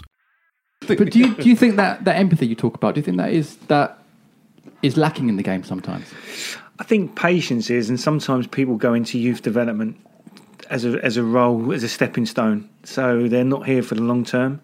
There, there are some outstanding, in, in you know, contributors to youth development across the country who've stayed in it. But it can be used as a stepping stone for coaches out of work to get back into the first team setup. Or, for, you know, we had, we had a coach with us who was desperate to get into the first team, and he eventually did. But uh, you know, so I think it's just if you want to put the time and energy into it, that's what it looks like. But if you're just using the players as a vehicle for your own career, Yeah. that some people do, it doesn't look like that. You know, well, they've no, I guess then no one wins then because the players don't win. Potentially, yeah. But the coach may win if he gets some good results. And look at me, my team's top of the league, and you know, come and take me. That, Yeah. that but that that's not just at Crystal Palace. That's across Yeah, yeah. the world. you Well, and also, so the thing is, as fans, we see these we see these players break into the first team at 18, 19. That's the first time we see these players, unless, of course, you you know, you you're going to watch the youth team games. But of course, there's been years and years of work on those players before they've even got close to the first team Well, that you, you don't see. Well, you know you're going to they're going to get there if you you know or you have a good sense at times. We've also got to remember, JD, that and this is another thing that was very much at the forefront of our conversations week to week when we were together working was that we'd have a um, you know you'd understand that the fellas in the dressing room were all young men who although full of bravado a lot of them and stuff they would all also be all full of self-doubt Yeah. and would they you know do they like me don't they like me do you think i'm going to make it am i going to make it what's going to happen to me and that's in their mind as a constant for that period and one of the things I always used to say, and I think it's so true, because as a footballer, really, you're always on trial. So it doesn't matter what you're doing. As soon as you win the first contract or the first step, you're on trial to get the next contract or the next step. Or can I get from the youth team into the under 21 or now the under 23s or whichever way around it is now, and then then to the first team. And so on, and then once I'm there, can I play regularly? And can I get to this point? Can I make and get myself a contract that reflects my value to the club? And so on. But in the beginning, we're constantly talking about blokes who are you're sitting in the dressing room before a game. We might be going to play Arsenal or Chelsea at their training ground, and they're in these salubrious surroundings and think everything is magnificent. And sometimes you have to sort of remind them that we're playing a load of kids in shirts of Arsenal or Chelsea that may never play for Arsenal or Chelsea, and to keep some perspective at times, you know. And Gary, the question that we get asked a lot on this podcast is: Is it harder to get youth team players into the first team now we're in the Premier League? Yeah, absolutely. Because if you think of the championship, there's more games, smaller squads, potentially. Well, there's no doubt there's lesser ability in that championship first team compared to a Premier League side. So the opportunity for young players is a lesser level. There's more games and there's less players. Uh, the Premier League is, you know, much harder to get young players into. Is that Uh, because managers are sort of more reluctant or it's seen as more of a risk, I guess, maybe at Premier League, yeah, when the threat of relegation is, you know, always always there? Absolutely, and I think you've got every manager. I think managers' contracts are like month to month, aren't they? Yeah. You have a bad month and lose six games, the press are coming for you. Yeah, absolutely. So everybody's on a month to month contract essentially, and that fear of uh, putting an established uh, or a young player as opposed to an established one that you know can go and do the job, you're always going to look to that. You know, the one that you know you can rely on. Lots of young players, and I th- even at our time when we had that fantastic period, it's through adversity Yeah. and it was through opportunity uh, where we had limited squad, no other option but to turn to. And, and my firm belief is if you want to get more young players into the team, reducing squad sizes, you know, and this is only my view, that would help because clubs across the four divisions would have no alternative but to look below rather than look to buy. And what about? So we have had a, had a question from a couple of our patrons. I told the patrons I was interviewing you, and, and uh, Joe Leacher has said, "Was there any interest? Was there no interest in our players for loan moves, or is that a strategy to keep them at the club so they can train with the first team?" Uh, we talk about loan moves a lot on the podcast. Is that something that helps young players then going out get the experience, or actually do you want them around that first team environment at Palace? It's um, it actually divides opinion at the senior level. I mean, lots of the foreign managers have come in, uh, and not not you know certainly Pochettino at Tottenham as an example keeps the younger players around uh, without the loans. So you know, Aaron Bissaka didn't have a loan, and uh, I think it's it's still there's there's no definitive answer on it. Some things will work for one player and it might not work for another. But I think the interesting thing certainly in some of the recent lads that have got into the Premier League teams is that they haven't had loans, whereas the thought was that they must have loans. Mm. Uh, and if you look at Trent Arnold at Liverpool, Yeah. Hudson Odoi at Chelsea now breaking in, Yeah. Rashford, you know, Bissaka. So none of these players had loans. The Chelsea one's interesting, isn't it? Because obviously they had 400 players out on loan or whatever it was for the last couple of years, but because of their transfer ban, they've now had to change their whole ethos to their team and their first team approach. Having uh, an ex-player in Lampard to come back has helped as well, and they've almost overnight changed their identity as a club, haven't they? Yeah, absolutely. But again, it's through adversity where you can't sign any players. Necessity is the mother of invention. Yeah, and uh, and listen, they have got you know some excellent players at that football club, young players. I think it helped that Jody Morris was there. Yes. Uh, who knew those players and knew their capabilities uh, and had the confidence in them to uh, to, to promote them. So what what is on a sort of personal level? What is your kind of goal as academy director? Is it to get players into the first team, or is it just to kind of sort of mould young professionals, or just mould decent young people? Like, what do you see as your kind of goal? I feel like I'm interviewing you. Yeah, no, it's all three of them things. We, ultimately, we have to get young players into the first team. That that's the necessity. We've got to do that, and then from there, if if they're not good enough for Crystal Palace, can there be some value in them, where where we sell them, and then the you know the third scenario is and, and fourth scenario is then can we get them league careers? Because to become a professional footballer is massive. People don't realise 92 league clubs. That means 10 start outfield starting positions every Saturday. That's only 920 players every Saturday Yeah. from the age of 16 to 35. Yeah. Now, if you become one of them, you've done fantastic. Yeah. So that's, you know, we take as much enjoyment out of looking at Lewis Grabban, Yeah. Billy Bingham, uh, players like this that have had good, solid league careers, as much as the, the Zahas and the and the Wan-Bissakas. I don't think Billy Bingham was on your list. He didn't play Chelsea. in our first team. He didn't play in our first team. So Come Sellsy on, made me. on, don't, don't try and catch me out. Oh, there, I saw it all. Sellsy sent over a, a whole spreadsheet of players that uh, you had got into the first team. But there's some there's some memorable names on that list there. Sellsy isn't there? Uh, look, I mean, Lewis Grabban is an interesting one because I remember a lot of hype around him in breaking into the first team, and this would have been quite early on in your tenure. He was the first youth to my head, and Lewis. We uh, sold Lewis to uh, Millwall, I think, for 120 thousand pound. Yeah. He was then released from Millwall. Uh, and you maybe thought that, well, that's, you know, he's, he's, he's only heading one way here, Lewis, but he has done fantastically well, played for some top clubs. And I watched him two Saturdays ago play at Luton for Nottingham Forest, and he's still got that pace at 31 to race away from defenders. That's impressive. So I, I guess uh, would he be one of those players that maybe you're surprised by? I would say Lewis has Since surprised leaving. himself. Yeah, I I didn't foresee him playing at that levels, the levels he's got to. But that's credit to Lewis. Yeah. uh, you know, he's done exceptionally well. I, reckon, I reckon he's the biggest out of the ones that we, we had together for that sort of 10 year period. He would be the one who would most surprise me. Yeah. Not that, as Gary said, not that he wasn't good enough to have a career in football, but I thought he'd probably be a League One striker, and he's ended up, you know, playing the Premier League and the Championship very regularly and hitting the net and so on.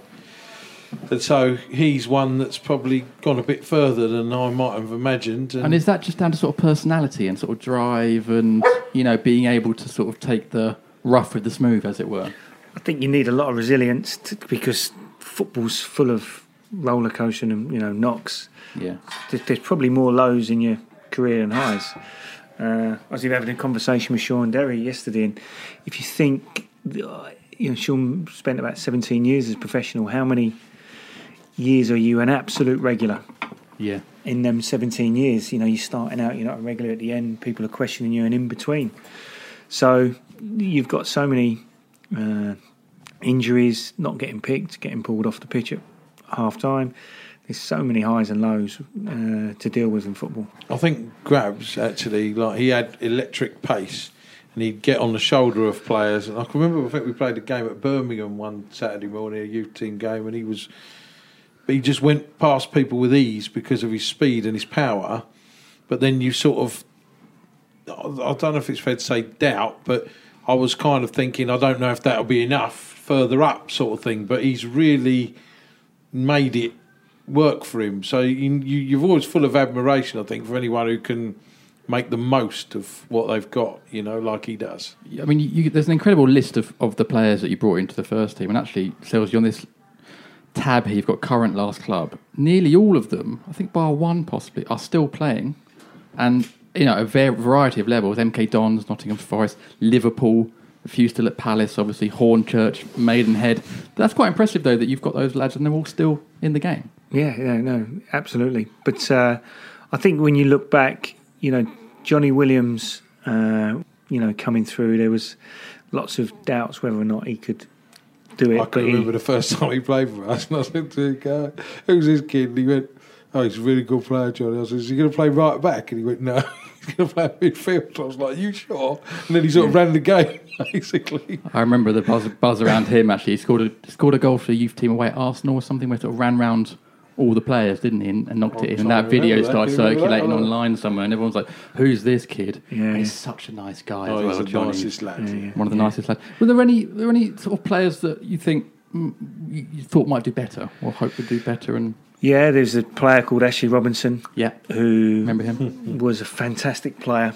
Really sad. I mean, I remember coming out of the training ground. Neil Warnock got offered him a one-year deal.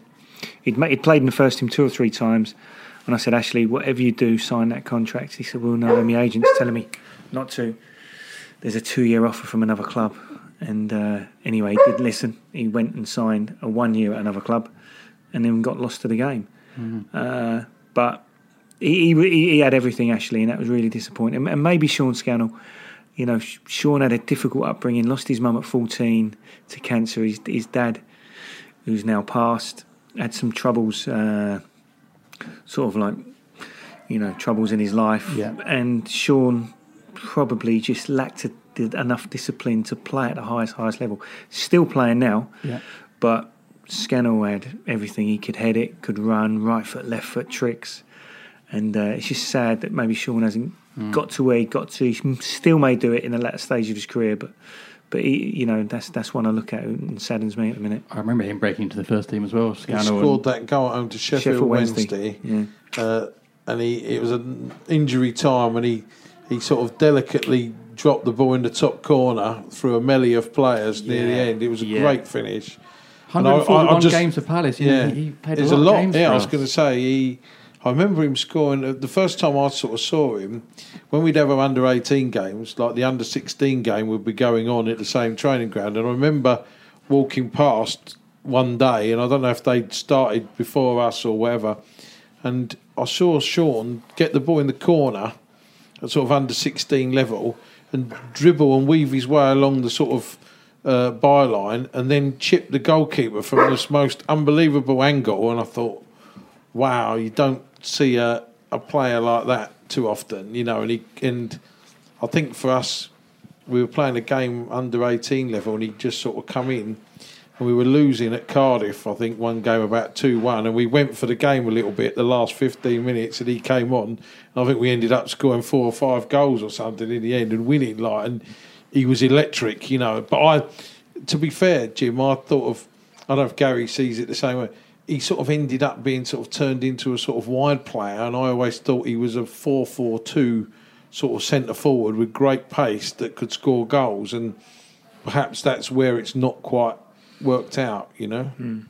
I mean, that's where we played Zaha in the youth team was as a, as a central player because ultimately in youth football, you'd normally play your, your your most effective players in the middle of the pitch because they can in, influence the results. Uh, and Wilf's gone the other way. Started as a forward or a number ten, and then has gone wide. But that year he played in the youth team last year. I mean, Steve Bould picked him out against Arsenal. Gary Brazil, who was at Fulham at the time, picked him out. Uh, and we played at Newcastle in the Youth Cup, didn't we? Mm. Lost five, 4-2, 4-2. 4-2. But on the night, he won two penalties uh, and just ran them ragged. And although you were disappointed coming away, you've been knocked out. I think Sammy Ameobi played for Newcastle that night. Jak Alnwick was the goalie, saved Yeah. one of the penalties, I think. Yeah. But you knew that we had a special player then. remember that. So do you think Wilfred preferred to play up front, or is he, as footballers, they just sort of play where they're told to? I, th- I think your easier route, certainly into first teams, is in, in, in wide areas. Uh, you know, and we did that with Victor. Victor was a central midfield player, and wow. you thought he's not a number ten at times. And you thought, I can't see a manager playing him in those positions early on. So we we, we taught him how to play wide, and ultimately that's where he came into the first team as a, as a, as a left winger, and then amazingly won league title with Chelsea as a right wing back. I've never you- have seen that in a million years. would Never have said that. No, no. I mean, that was the last place I'd have ever thought he would. Uh, I mean- he'd end up playing. Quite honestly, he was, so laid back. he I was mean, so laid back, yeah. You couldn't. I mean, I, I think we played at Dover in a pre-season game. We were together, and I think the first team were playing like Everton at home in a pre-season game. It was a, and it was Victor's first opportunity to play with the first team, and he turned up at the ground without his boots. I think Lowy had to drive back to the training ground and get his boots for him. So you're playing for the first team for the very first time. It's your big breakthrough, if you like. He hasn't even got his boots. Do you know what I mean? So it's a back. sort of no. He's kind of you know. I remember it was was it him, Scott Sinclair, and Clinton as a front three. Is Yeah. that right? And towards the end of that Yeah, yeah. 2008 season, Yeah, I I, think, and they were just right. Yeah. tore the league apart. It was brilliant. But, but really good boy, Victor. Uh, you know, teetotal all the way through his career, which is credit to him. Yeah. Uh, and he is, you know, he's probably not got to where I thought I he was would going get to say, to. I, I, I think he's still a bit of an underachiever. yeah, I thought he'd be one of the best players in the world. You know, and I don't say that lightly. Mm. Yeah, uh, wow. Or one of the best performers in the Premier League over a period of time. yeah. Uh, but you know, he's won the champ. You know, he's won the league, played in the Champions League, He's done and all now right. at Fenerbahce. I actually spoke to him last week. He wanted a trial for his cousin. Oh, really? Yeah, I think he's one that I think a lot of Palace fans would like to see back at Palace one day in some capacity because Mm, he's, uh, he's definitely a fan He went a bit too quick, unfortunately, didn't he, with the administration and that? Well, that Yeah, forced it was it, didn't it? frustrating, That yeah. forced Yeah, that yeah, move that through. Didn't, uh, but you know, going back to sort of the Ashley Paul Robinson thing, I, it sounds like such fine margins. You know, these players have amazing talent, and all it can take is one decision. You know, to take a contract or to to do whatever can change the whole course of their career. So you're dealing with really fine margins. no, you are, and that's and the game as a whole is fine margins, isn't it? Do you know what I mean? Everything's a major event in football. A misplaced pass can lead to a goal. Yeah. A tug of a shirt can lead to a sending off and cost the team. So the whole game is on fine margins, and and you know the it's it's a pretty insecure industry in terms of players know as well that an injury or like you're saying one wrong decision can have a dramatic effect on what is still a very short career. Yeah. Um, okay. Well, I've, we've got about 15 minutes left. I've seen it on the time. What um, what does the, Okay. Yeah, yeah, keep to have going, word keep as going. well. It's all right. All right. Well, We'll um, give him the market in a minute. just finally then, Gary, what sort of we've obviously got these plans for this twenty million pounds category one upgrade, hopefully, but what's the sort of future for you? You know, what are your plans for the future? Is it simply just getting more people into the into the first team? I think so. I mean, like I said to you, the 15 years at Palace has felt like four years. So, you know, you, you, now want us to become, you know, the most productive, you know, academy in London for sure. And, and if not in the country, that's the ambition. With the new facilities, with the new investment, where we want to become one of the most powerful recruiters of young players in the country, you know, and, and with good coaches. And we've, what we have invested in is some play players, former players that are very, very committed to the club and, Yeah. and ultimately qualified. Yeah. Uh, but we, we think, you know, co- recruitment, coaching, and facilities are, are the key, and then the opportunity at the top end. And the chairman has obviously brought back Dougie Freedman, whose role is to try and create pathways for the younger players. Uh, we have had a question actually from one of our patrons, Robbie Scotcher. It says, has bringing in a director of football given the academy lads more or less of a chance of making the first team? Well, it, you know, I've got a relationship with Dougie that spans 15 years. He was uh, obviously a player. Then he was taking the reserves of myself for a small period before he went to Southend, and then come back in administration under George Burley, and then become manager. Yeah. So we have a close relationship. We talk, you know, almost three to four times a week, uh, and that is the idea. We, but ultimately, we've got to have players that are good enough. So no one's going to get the opportunity if they're not good enough, and we've got to provide players, you know, for the manager that's going to help the club move forward. And I guess as well, just having the likes of Wilf, you know, come back and play, was it 334 games for us? And, and Aaron's gone to Man United and Nathaniel's at Liverpool. Does that help with the recruitment then uh, in that sort of competitive South London field of, of getting lads to the academy? yeah, players want to see a pathway, and if you can lend, if you can lean yourself or point towards the players that have done it, and point towards the system and structure we got in place with the director of football, then that's, you know, I said right at the start, it's very hard retaining players uh, because of, you know, there's agents that will be trying to move them elsewhere and turn their heads. But if you can, you know, point point yourself towards our, the opportunities that the club give, ultimately that's what the player's interested in. You know, it's a it's a team game played by individuals, and every individual's got a vested interest in themselves and where their career goes. And I know Wilf does a lot of stuff with the foundation and sort of locally with, with, with training kids and stuff, doesn't he? So he's, he's very much a sort of shining light for the academy. I think you're always going to get. I mean, that's one of the things that's been great is that the fans will always give a chance or or or be open to a local kid. There's probably seeing a kid from Croydon or wherever come and play in Crystal Palace's first team probably gives them the strongest feeling uh, that they can relate to because it's probably what everybody wanted to do. Do you know what I mean? It Yeah. a if you're a kid and it's your club, you want to play for that club and it's everything you dream of. So I suppose you glean some extra joy out of seeing somebody else do that or be what you wanted to be. And and you know we've been really lucky with you know getting all those kids through and uh, and all those South London kids that then sort of are really in the hearts of the fans, perhaps more than someone who costs a fortune, who doesn't necessarily cut it, and all that sort of thing. It's always you always get that little bit of extra Oh, love, if you like. I think because they feel like you're one of them. Do you do you sort of final question? Do you sort of feel like a proud dad when they when these players break into the first team? Oh yeah, you're nervous as anything. It's like you're playing yourself because you just hope they're going to do yourself justice. Yeah. I mean, I think Aaron's one where he played them three games in a week, Yeah. and he's playing Tottenham, Arsenal, Man United, wasn't he? Yeah. And you're like, crikey, in one week he's going to meet Christian Eriksen, Dele Alli.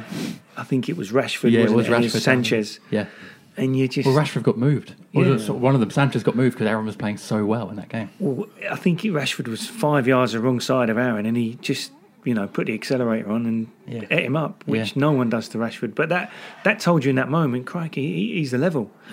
Uh, but yeah, I mean, that was a nervous week because I think the first game was Tottenham, wasn't it? Where he was very nervy, his distribution was a little bit rushed and hurried, but ultimately defensively he was solid, and then he grew. you know, as the as the games came, he grew in confidence, and then you could see that he could, you know, handle the ball and play at that level. Well, Gary, congratulations on you know the successes you've had with Palace and some of the players that have played, and you know Wilf has played over, over 300 times for us, and that's incredible. And it's down to you, really. So I think when you. we added up those numbers, it was over a Over a thousand, thousand collectively. a thousand collective appearances Yeah. for Crystal Palace. must, must make you very So, uh, proud. It is, and I, th- I think as well, credit has to go to the manager at the time. You know, Neil Warnock played the young players. You know, Dougie Freedman played the young players, and, and Roy put Aaron in the team.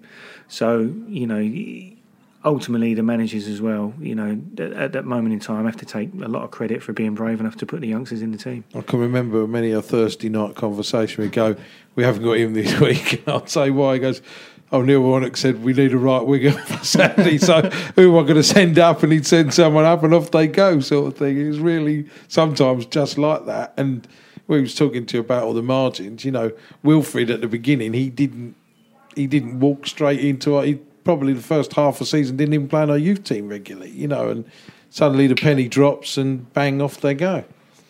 Good stuff. Well, hopefully we can see some more names coming through in the first team in the future. Yeah, we really hope so. And there, there- you know, there's a there's there is a good crop of players in the system at the minute, and uh, you know, if they can get the opportunity, then it's down to them to take it. Good stuff. Thanks. We'll, we'll let the dogs go because I think they want to go for a walk, don't they? I think so. Gary, thank you very much for joining Okay. us on the podcast. no problem.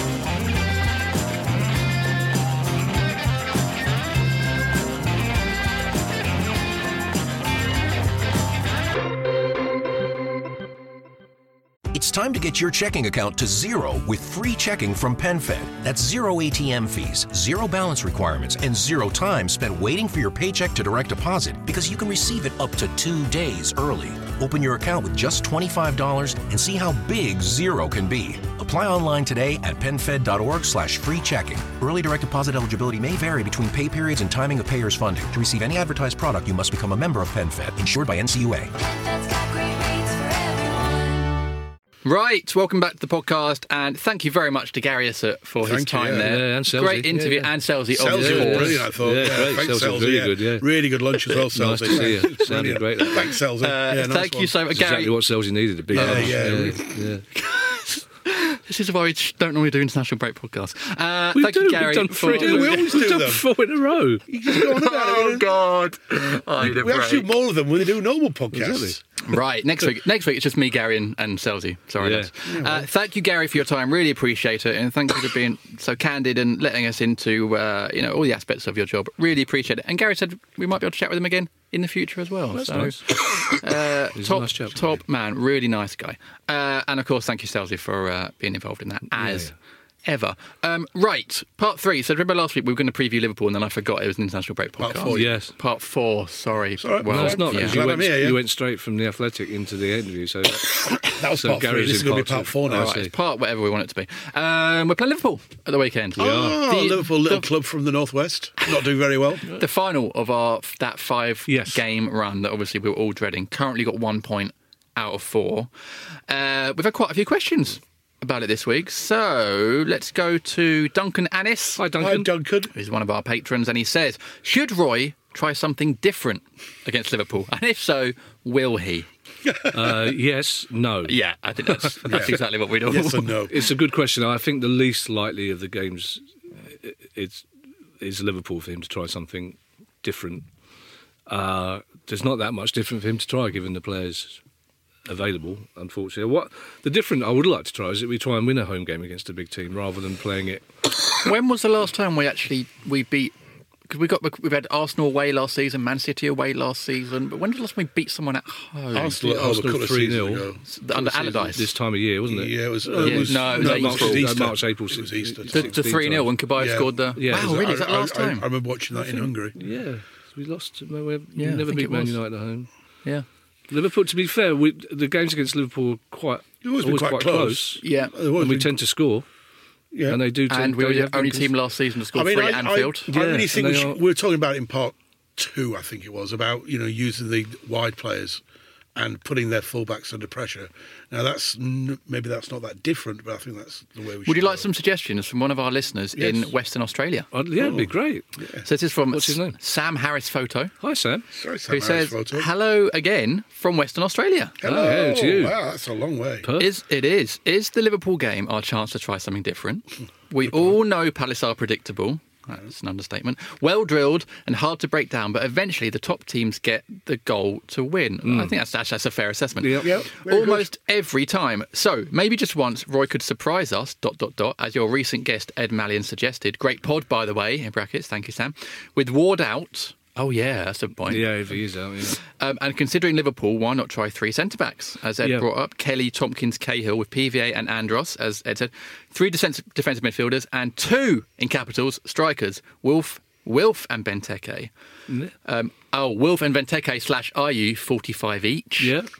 Surely we've nothing to lose, and it might just work. And actually, that's reminded me. That's a very of what- question, isn't it? Oh, it's reminded me of what Gary was saying. Gary Issott was saying about Wilf being a striker in the youth team, and actually they Yeah. brought him in. And actually, the reason he, he ended up playing wide is because it's easier as a youth team player to get into the first team playing out wide because the central positions are all taken. So maybe Wilf and Benteke It, is an option. We, three at the back always makes it sound ultra defensive, but it's not. The reason you play three at the back is to. So you have your to, wing to- backs. yeah, to, Yeah. to free up a player up front, basically. Yeah. Whether three at the back would still be mobile enough to deal with arguably the best front three in, in Europe, let alone the Premier League. I Well, it would know. end The- up being five at the back, wouldn't Yeah, it? it would. I mean, the, the problem is, whatever formation you play, Liverpool got some really good players. Yeah. That's the problem. And they're really quick as and well. they're really quick and on their day. But but having said that, if you look at the stats, I think in their last seven games, apart from the Man City game, they tend to score their goals very very late. Yeah. I think the 75th minute is the earliest they've scored, and otherwise you're talking about 85 minutes onwards. But and Villa, they really struggle to beat Villa at Villa Park, and we're a better team than Villa. And I think Sam's point about going forward is a is a good one because if we can get the first goal, if we can put a little bit of yeah. pressure on them, Well, Liverpool, I don't think they've kept a clean sheet all season. no, and I think They we are could- totally beatable. I Yeah, mean, yeah, we and, scored- and we that's sc- not just yeah. us being fans being delusional. They are beatable. Yeah, we but this pretty much Some will say it is. pretty much the team that starts against us on Saturday will be the team that started against us at Anfield, Mm-hmm. with maybe one or two exceptions. And we scored three goals against them, Yeah. and could have scored more. Yeah. They're always vulnerable to set pieces. Unfortunately, at the moment, we're not scoring from set pieces. But I, I don't think this is a game. I think going into the Man City game, and it turns out Liverpool probably a better team. I, I, I'm more hopeful of scoring against Liverpool than I would be against Man City. But I just don't want us to do what we always. I don't want us to sit in it like it's an FA Cup tie. I don't want us to get to, to half time again. Unfortunately, you know that is But what's that's going to happen. But I don't want to. I don't want to get to half time and have that inevitable conversation where, like Man City will go. Oh, actually, until they scored their two goals, we were in that game, and it's like, yeah. But do you want, I mean, Yeah, it's, yeah. but it's that thinking do you get to half time when you're losing three or four nil at home, or you get to half time when you're like it's like nil nil or one nil, but you're playing. Well, it was at Chelsea, wasn't it? It was nil nil at half time, and, and arguably, we, as I said, you know, we were better in the second half, but I mean, is we it, had you one know, there's, concentration. there is that thing, you know, about the changing it. Is Roy going to change it on? That's a really great suggestion there from West Australia. But it's it's also that thing. Is like you know, like um, lost my train of thought there actually. well, if just it's, went- it'd be went- interesting if you I appreciate the honesty. If if Wardy's not playing, then that scuppers the three centre backs because Kelly would have to play right back, Yeah, yeah. presumably, and then Hmm. I don't think the others are fit enough. Although as Sam was saying, you, you know, Andros at wing back. The problem, it feels like the yeah, sort of thing that if Alan Pardew was still manager, he would he would do it. But unfortunately, Roy, If, Kelly's, if, just not going to Kelly's, if Kelly's playing, I'd rather see Kelly playing as a centre back than a right back. yeah, To be perfectly honest. Yeah. It is Um, a thing. I was just around. It's, it's that thing. It's that element of surprise which you keep talking about. The element of surprise at home against Liverpool will be to get out the traps Yeah, 100, 100 miles an hour. Well, look, we had a question- we've had a 100 miles question. an hour. Also- that because that because they'll be thinking we're going to sit back Yeah, and yeah. soak up the pressure, absolutely. and then try and get them on the break. Let's just go for them. Well, also- literally from the kick-off, go. Also, the other thing is as minutes well, of mayhem. If we're not, if we're not, gonna, up, bish bash. if we, yeah, why not? If we're, not, but if also if we're not going to play any, any clever, you know, if, if we are going to just play that defensive deep game, just go long ball. Just put Benteke on. So just go long ball and just mm. pick up Well- pieces because I know they've got Van Dijk, but they don't. It'll be a fairy tale return for Benteke It- to find the net. But Liverpool Against Liverpool's Liverpool. back four don't particularly. Defending's a bit beneath them. Liverpool's back four don't. it is. They don't. They don't particularly want That's true. To defend, they don't, and they don't expect to have to do it. Basically, so just well, 15 minutes of mayhem sounds like a, another jazz album, yeah, doesn't it? But just let's just assume that they have two fullbacks are going to push on. Let's let's try and exploit a, a little bit of that.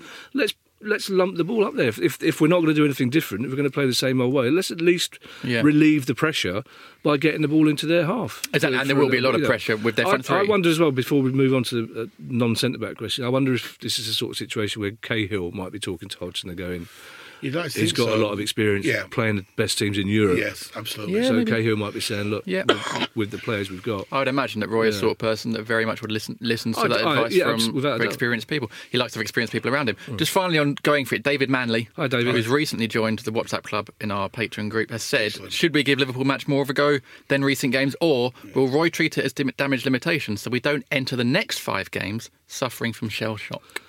That's a It's a very good point. That's a fair point. I don't think what's going to happen to us will be a Southampton situation. Yeah. You know, I really can't see us losing by that FG amount. It could be, you know, let's be honest, it could easily be four or five, which we don't want it to be either. But let's, you know, this thing we keep talking about as fans, and we mentioned it last week on the pod. It's this week again. Let's, this, it's the imagination, the the element of surprise. I'm really for it. Let's just go for it. Let's score the 1st Let's goal. just do it. Let's score the first it. goal. So I agree. I'm with you, and, and Yeah. also I don't think.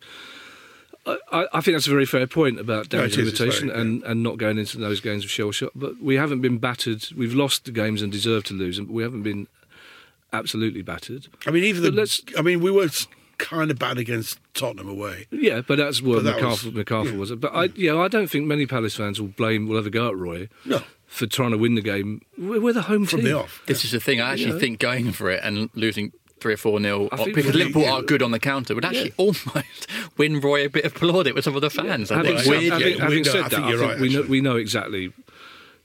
If we do play three at the back, it won't be to exploit the attacking potential. And I don't think we will. I think we'll play we'll play four five one. Agreed. Yeah, yeah. I think we know what we're going to get. Yeah. And then the thing is that you're hoping to nick a goal, and then you're hoping that Liverpool have an off day, and then you're basically you're hoping it's not too embarrassing that you can move on and start picking up some points in the next in the next five. Remember there was that game. I think one of Neil Warnock's final game games actually, uh, sort of Christmas or winter 2015, where we beat Liverpool at, at yeah. Selhurst.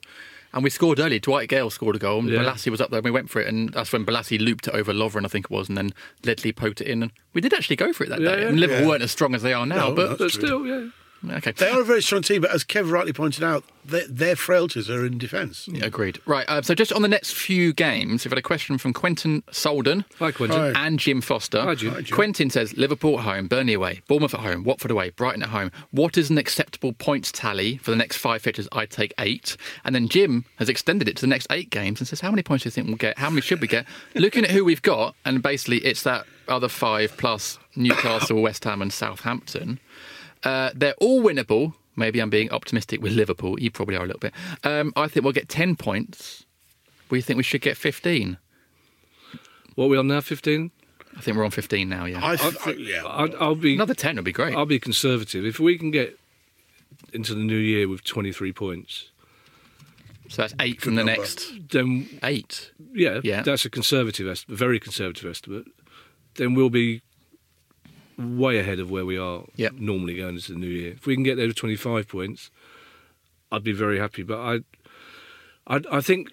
In the same way that we shouldn't really have expected us to lose all five of these games, I don't think we should suddenly start thinking we're going to win, win. all five. Is the one next point games. from that five a fair return? We don't know. We might get four out of that five. yet, basically, But it, it's. I think it's. I thought we would win at least one of those games, but I Yeah. I underestimated how good Leicester were. To be perfectly. yeah, I think we all did. perfectly To, honest. to, yeah, I I've seen think them in the flesh. they have been the best team we've played. Yeah, I don't think many teams are going to be taking points off those teams that we we Yeah. played.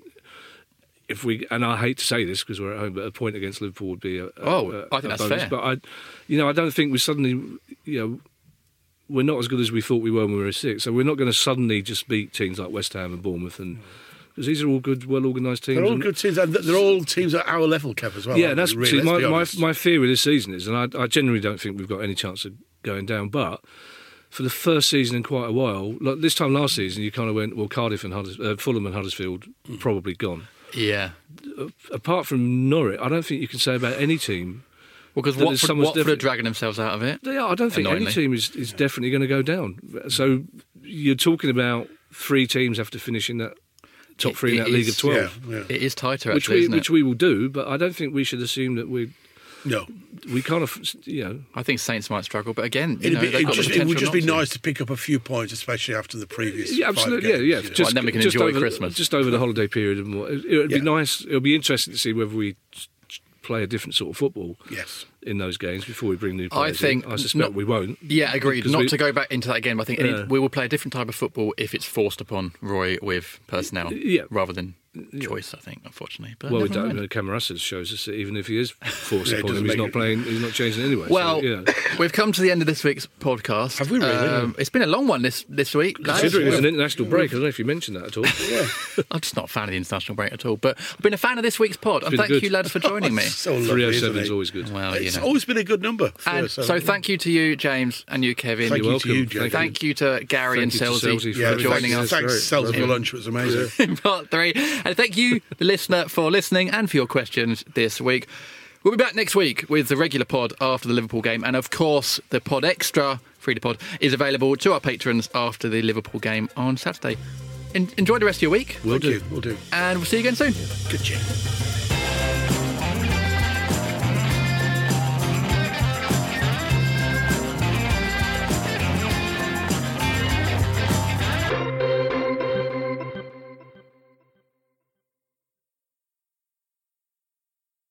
Hey, it's Jesse Kelly. We are, for the most part, a reactionary society. If your neighbor has a break in, you think about getting an alarm. If your buddy gets laid off, you say, I better buckle down at work. If banks start closing, you may want to ask yourself if you should keep most or all of your money in a bank. It may be time for a portfolio protection plan. It may be time to have a little personal gold reserve. Go to www.oxfordgoldgroup.com to learn more. Sports Social Podcast Network.